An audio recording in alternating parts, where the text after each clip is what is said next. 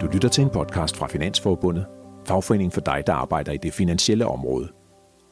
Vi sætter fokus på de emner, der har betydning for dig og dit arbejdsliv. God fornøjelse.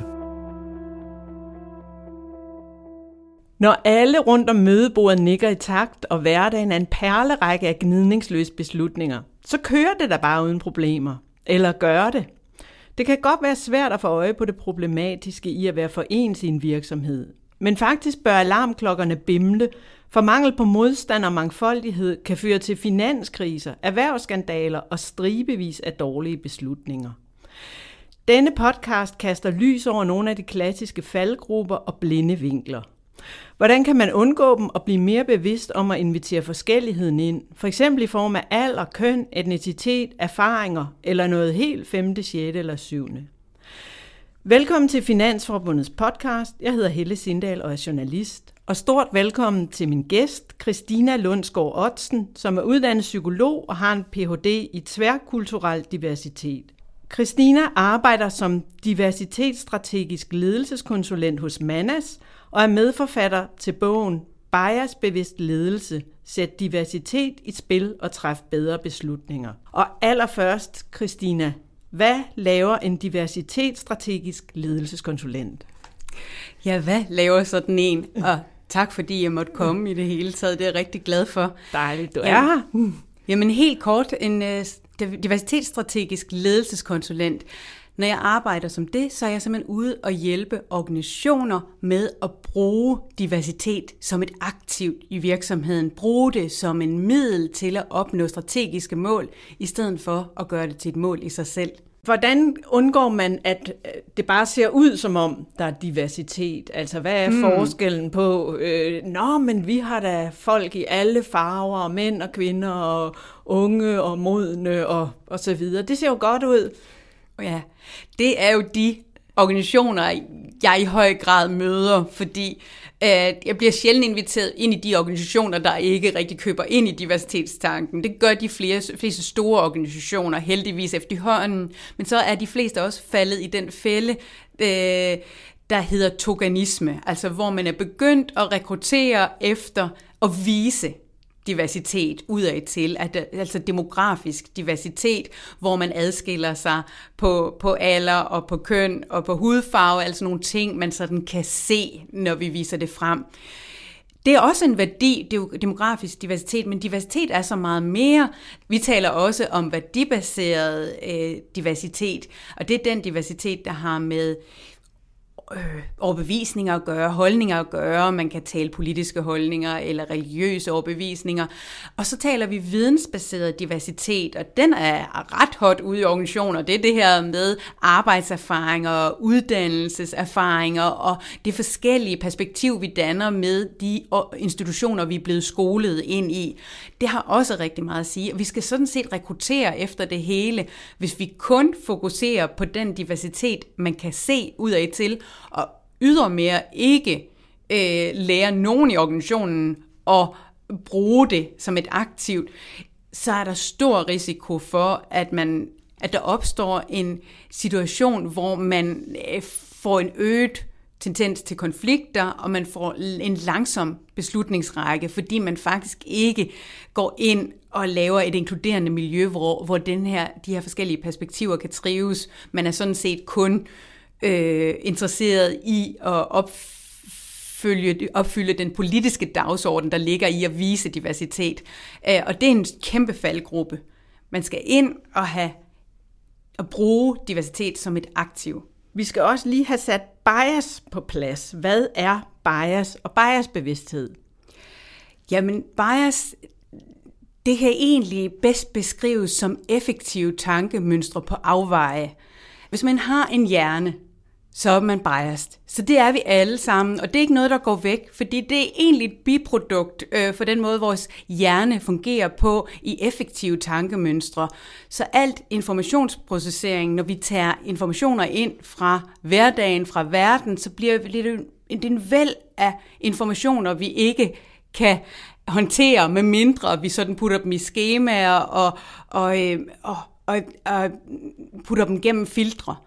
Men hvis det aldrig bliver udfordret, ja, men så bliver vi fanget i sådan nogle rigide bias. Det er en systematisk skævvridning af vores fortolkning af verden. Og den her systematiske skævvridning, det er, det er egentlig det, der giver os fordomme. Øh, så hurtige hvad, bedømmelser. Ja, okay. Og, og hvad, kunne, hvad er et eksempel på en, en typisk bias? Hvad kunne det være? Altså, når vi typisk taler om bias, så taler vi ofte om stereotype bias, altså der, hvor vi kommer hinanden i kasser. Vi møder hinanden øh, i, og så ser vi en alder, vi møder hinanden, og så ser vi et køn, vi møder hinanden, og så ser vi en hudfarve. Det er stereotype bias, men der er jo en serie af andre bias også, der eksempelvis knytter sig til den måde, vi træffer beslutninger på.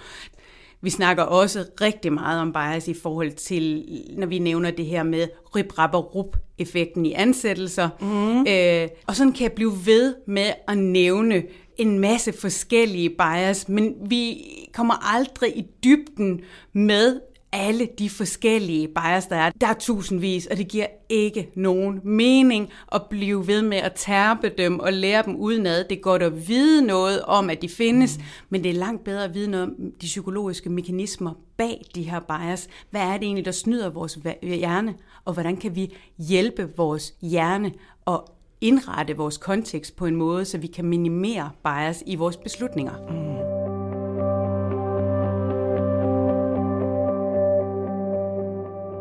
Det er en misforståelse, som mange har, at, øh, at diversitet og inklusion, det, det er sådan set det samme, og det er også fordi, vi kalder området D and I. Øh, så det er sådan ligesom puttet i den samme bunke. Øh, men det er to meget forskellige ting. Diversitet, når vi snakker om det, det er sådan set bare repræsentation. Øh, det har ikke rigtig en værdi i sig selv. Det er jo bare forskellighed. Øh, det er jo kun en værdi, hvis du sætter det i spil, altså hvis du bruger det til noget. Øh, så det er ikke nok i en organisation at sige, at vi har en strategi for diversitet, og så øh, rekrutterer man efter forskellighed, og så eksploderer det hele, fordi man faktisk ikke ved, hvordan man skal sætte det i spil. Og inklusion, det er ikke bare øh, noget, man beslutter sig for, og så, så gør man det, og så siger man tjek og så har man det. Inklusion, det er en muskel, der skal trænes. Det er det inkluderende mindset. Det, er, det bør vi behandle, som vi behandler vores krop, når vi går i fitnesscenter. Så et mindset og vores hjerne, det skal også trænes. Og det skal ikke kun trænes fagligt, det skal også trænes i det relationelle. Og ledelse er i bund og grund en relationel kompetence. Og det er en kompetence, der skal holdes ved lige ved, at man træner at tage den andens perspektiv. Og det skal gøres dagligt. Små øvelser, der gør, at man faktisk reelt kommer over og ser verden fra den anden side. Og hvad kunne det være for en øvelse? Øh, er der en, er der en god begynderøvelse? Der er rigtig mange øvelser inden for det her. Ja, hvis vi tager en god begyndelsesøvelse lige at snakke med, øh, øh, starte med det, så kan vi sådan på en hyggelig måde øh, tage udgangspunkt i noget, der også er blevet lavet mange showprogrammer over i fjernsynet. Det er sådan en lille hyggelig øvelse, hvor man går hjem, og så spørger man øh, sin familie derhjemme, øh, så, spørger man, spørger, så beder man dem om at nævne tre ting om dem selv, tre ting, de har oplevet, og øh, den ene af dem skal så være en løgn. Øhm, og så skal man så gætte, hvad det er for en, der ikke er rigtig. Så kan man udvide det og spørge sine kollegaer eller folk, man ikke kender så godt. Men hvis man så i øh, der, hvor man prøver at gætte, øh, hvad det er for en, der er forkert af dem, virkelig prøver at forestille sig at være den anden person, komme over og tænke på deres perspektiv, deres handlemuligheder, så træner man øh, øh, mentalisering og det inkluderende mindset der øh, på den måde. Så det er den øvelse, der skal til. Og så er der jo nogle lidt hårdere træninger, hvor man sætter sig over i personer, man faktisk ikke kan lide. Der kan også være konflikter i organisationer, så det er nogle ret gode træningsøvelser, hvis man skal ind og have en svær samtale med nogen, eller hvis man er i konflikt med nogen på arbejdet, så, så har man tendens til, og det er bias igen, at vi har tendens til at sige, jamen det er jo også fordi den person er sådan og sådan at de gør det der, mm. og, og det er forkert.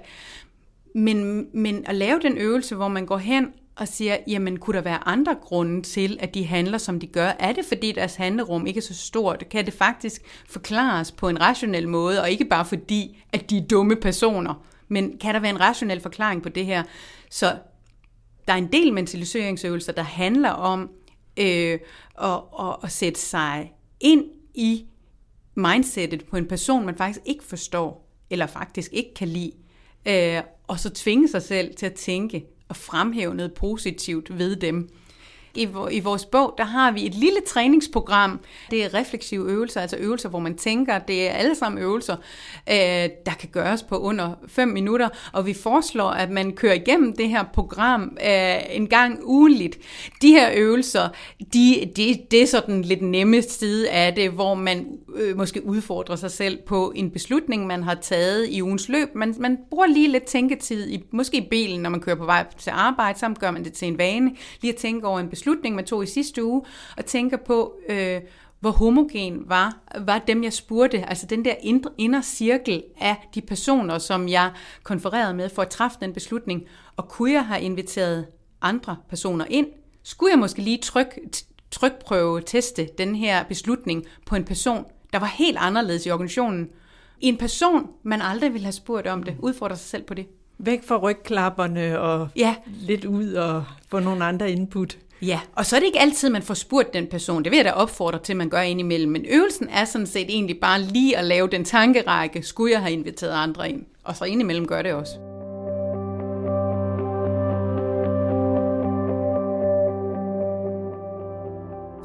Hvilken rolle spiller øh, bias og diversitet i forhold til øh, alder og erfaringer?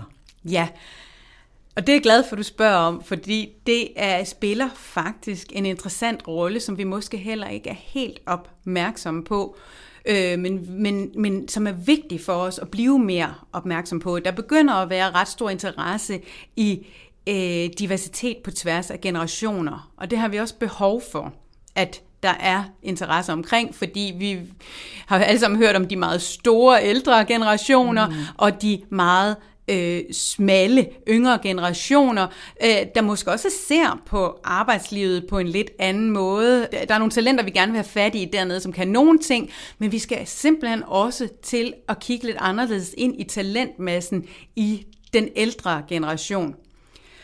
Og der er, er, er flere ting at komme efter der. Hvis vi kigger ind i forskning og kigger på, hvad det er, vi rent faktisk til, bliver bedre til med alderen, der er plusser og minus ved det. Jeg skal nok komme til minuserne også bagefter, og det er derfor, vi skal have diversitet på tværs af alder. Men det, vi bliver bedre til, det er netop at tage en kontekst, tage forskellige ting i en kontekst, og kondensere det ind til noget brugbart. Og nu kommer jeg med et lidt sjovt eksempel, men det er fordi, jeg hørte det øh, af en forsker fortælle det sådan her en gang, og jeg synes egentlig, det var sjovt. Det gav meget mhm. mening for mig i forhold til at sige, men hvad er det egentlig for et talent, som vi kan se bliver bedre og bedre med alderen? Og den her forsker forklarede det sådan helt nede på jorden på den her måde. Jamen, det er faktisk så simpelt som, at hvis man går hen og åbner køleskabet og kigger ind i det, så den evne, vi har til at kombinere de ting, det vi ved, vi har, altså her i køleskabet, de forskellige varer derinde, kombinere det til noget, der faktisk bliver en sammensat ret, noget vi kan spise, hvor vi udnytter hele, alle ressourcerne i det her køleskab på en måde, så vi kan, kan bruge det brugbart fremover. En livslang erfaringsrække gør, at vi bliver meget bedre til den proces, og det er jo enormt værdifuldt i en organisation netop at erfaringsbaseret kan sige, jamen hvad er det egentlig, vi har at gøre med her i organisationen? Hvad er det for et sted, vi står i på? Hvad er det for en kontekst, vi har? Øhm, og ud fra de ting, vi så ved nu, hvordan kan vi kombinere det på en måde, sådan så det er brugbart, og det, og det til øh, en vej, at skaffe en vej frem, ud fra de handlemuligheder, vi har lige her. Det bliver vi bedre til.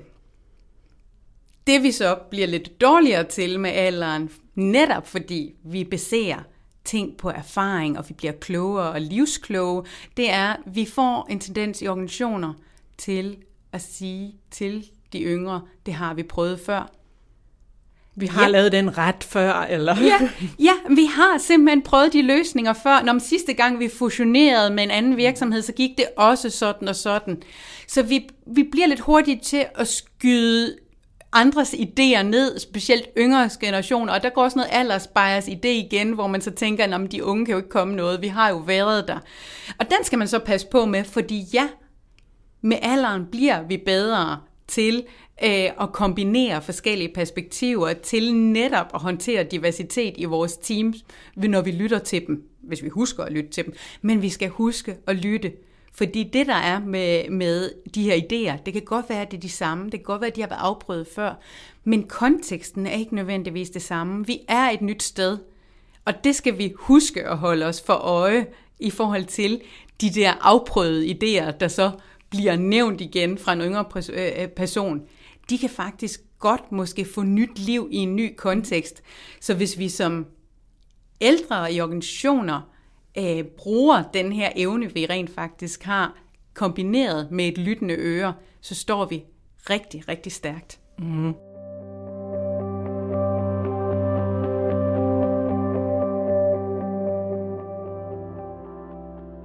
Er biasbevidsthed og inklusion en ren ledelsesdisciplin, eller er der noget, man kan gøre som menig medarbejder? Altså, biasbevidst ledelse er, er sådan set ikke bare for den formelle leder. Og det hedder biasbevidst ledelse, fordi det er noget, vi skal have til at fungere i relationerne i organisationen i det hele taget. Vi kalder det netop ikke den biasbevidste leder, fordi det findes egentlig ikke. Der er ikke nogen af os, der kan være biasbevidst hele tiden, så bruger vi i hvert fald vores rationelle hjerne forkert, og så er vi på overarbejde. Der, hvor vi fanger hinandens bias, det er ved, øh, det er i relationerne, det er i samarbejdet, det er at være sammen med hinanden. Og det vil sige, det er sådan set alle i organisationen, der skal træne biasbevidst ledelse, også i selvledelse. Så vi skal alle sammen træne det inkluderende mindset. Skal man sådan aktivt så opsøge modstanden? Ja, og det er det, jeg kalder friktion. Så det, jeg arbejder med, hvis vi skal lidt dybere i, hvad en diversitetsstrategisk ledelseskonsulent laver, det er det her med at give den enkelte leder værktøj til at ture invitere diversitet indenfor i beslutningsprocessen. For ja, det giver da friktion, og det er da besværligt. Det er da meget, meget nemmere at lede en gruppe mennesker, der er helt ens med en selv, og så kan man sådan set regne med, at de tænker lidt på samme måde som en selv. Det gør det nemmere at pege en retning, gå den vej, og så bare regne med, at folk følger efter. Det er der selvfølgelig noget følgeskab i, når de gør, men der er ikke ret meget ledelse i det. Ledelsen kommer jo først på banen, når det er sådan, at du tør åbne for de forskellige perspektiver, men også føler dig kompetent til at have værktøjer til at lukke ned for processen igen, så man derefter kan udstikke en retning og skabe fælles fodslag, fordi man også husker at anerkende de forskellige personer, der har bidraget til beslutningsprocessen. Det gør, at man får skabt en, øh, en beslutningsproces og nogle beslutninger, der er mere langsigtede, øh, og på den måde så undgår man sådan de her vi har haft en lang række år, hvor, hvor det i organisationer har været et vækstmantra og et effektivitetsmantra. Og hvis der er noget, vores hjerne er, når det er sådan, vi er omgivet af personer, der er ens med os selv, altså homogene grupper, så er vi effektive i vores tankemønstre. Fordi der er jo ikke nogen til at udfordre hinanden. Så vi har haft en illusion i vores organisationer om det her med, at vi er uh, uh, enormt dygtige i de her meget homogene grupper, og vi har faktisk rekrutteret rigtig meget efter det, vi har stolt har kaldt cultural fit. Mm. Uh, men det vi så gør, det er jo bare at lave en ekstrem mange homogene beslutningsgrupper, der slet ikke lægger mærke til, når man er kommet for langt ud i det, vi kan kalde bobletænkning, det der fører til finansbobler, IT-bobler, boligbobler osv. Øhm, så, så der har været sådan en helt accept af øh, en kultur, der har værnet om ikke at få friktion i en beslutningsgruppe.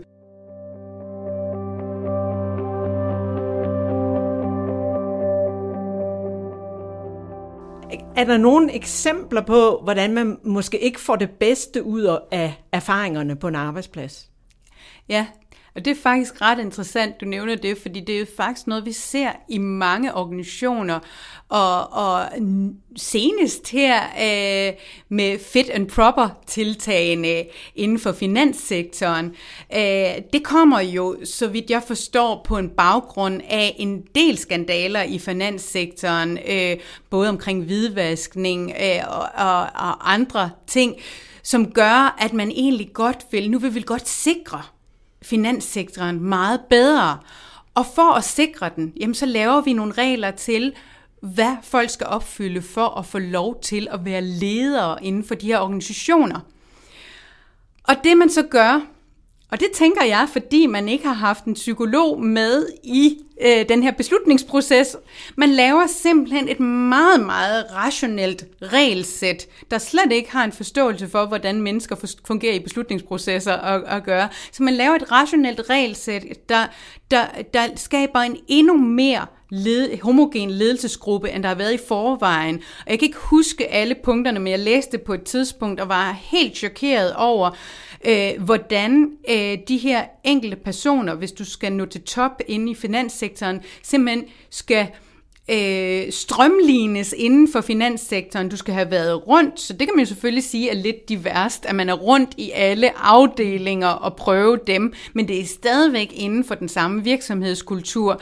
Øhm, så skal du have været der, tror jeg, i 10 år, før at du kan, kan, kan komme helt til tops. Og man ender med at lave en rigtig, rigtig øh, fyldesgørende opskrift på en meget, meget homogen beslutningsgruppe, og det er lige præcis der faldgrupperne opstår for blinde vinkler i beslutningsprocesser, som man slet ikke fanger, når der sker noget moralsk og etisk normskred. Et kendt eksempel, hvis man skal nævne et eksempel lidt uden for finanssektoren, for ligesom at sige, det er jo ikke kun der, det sker, øh, så fremhæver jeg øh, ofte Dieselgate som eksempel, som jo var Volkswagen, der i 2015 blev afsløret i, at deres dieselmotorer, de var altså ikke så grønne og miljørigtige, som de gik rundt og sagde, de var.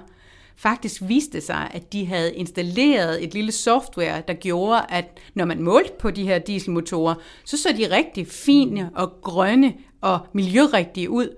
Men det var de slet ikke. Og når sådan noget det bliver afsløret, så har det et kæmpestort juridisk og økonomisk efterspil. Øhm, men der er det jo igen, det er jo ikke én person, der sidder og tager én beslutning inde i en organisation. Det er, er simpelthen en homogen beslutningsgruppe her, der øh, bliver skævvredet i deres tankegang og ikke engang ser det moralske og etiske forfald, der sker i beslutningsgruppen.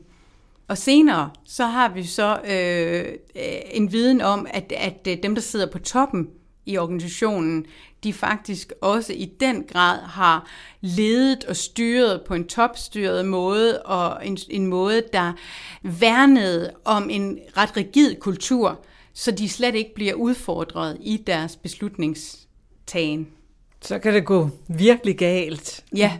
ja. Og det er simpelthen det, vi har set øh, med finanskrisen. Det er det, vi så i skat herhjemme i Danmark. Det er det, man så så ved Volkswagen.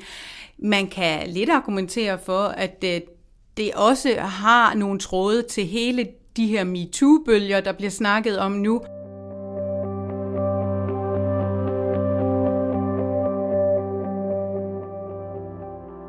Som i alle andre tilfælde, så ligger ansvaret ved øh, i toppen øh, og, og ved dem, der har magten.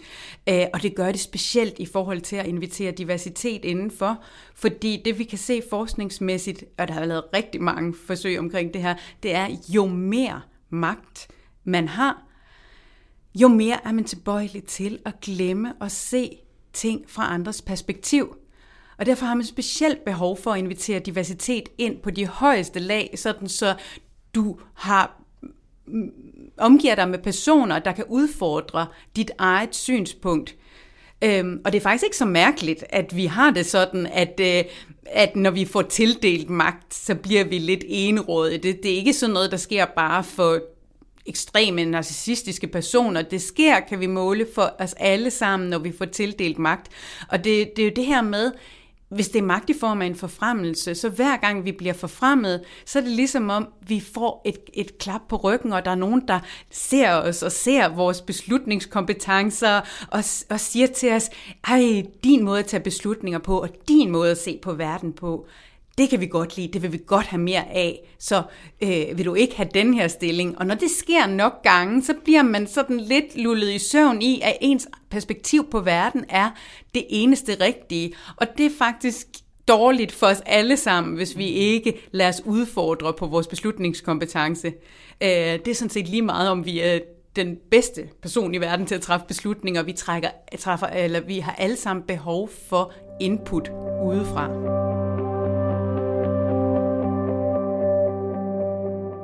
Udover så at læse bogen her, Bias-bevidst ledelse, sæt diversitet i spil og træf bedre beslutninger, som Christina Lundsgaard Otsen har skrevet sammen med Sara Louise Mur. Øh, hvad kan man så, hvordan step one til at komme i gang og gøre det bedre? Hvad er det? Jamen step one, det er en gang om dagen, når du undrer dig over det, en anden person siger, så lad være med bare at afskrive det simpelthen over at se verden fra deres perspektiv. Det kan godt være, at du aldrig virkelig bliver enig i det perspektiv, men bare øvelsen i dagligt at gøre det, det gør, at du vil blive bedre til at træffe beslutninger, og du vil være bedre til at få folk med i de beslutninger, du træffer. Du skal have tusind tak. Jamen, øh, selv tak. Det var en fornøjelse. Du har lyttet til en podcast fra Finansforbundet. Tak fordi du lyttede med. På finansforbundet.dk kan du finde mere inspiration, viden og gode råd, som du kan bruge i dit arbejdsliv.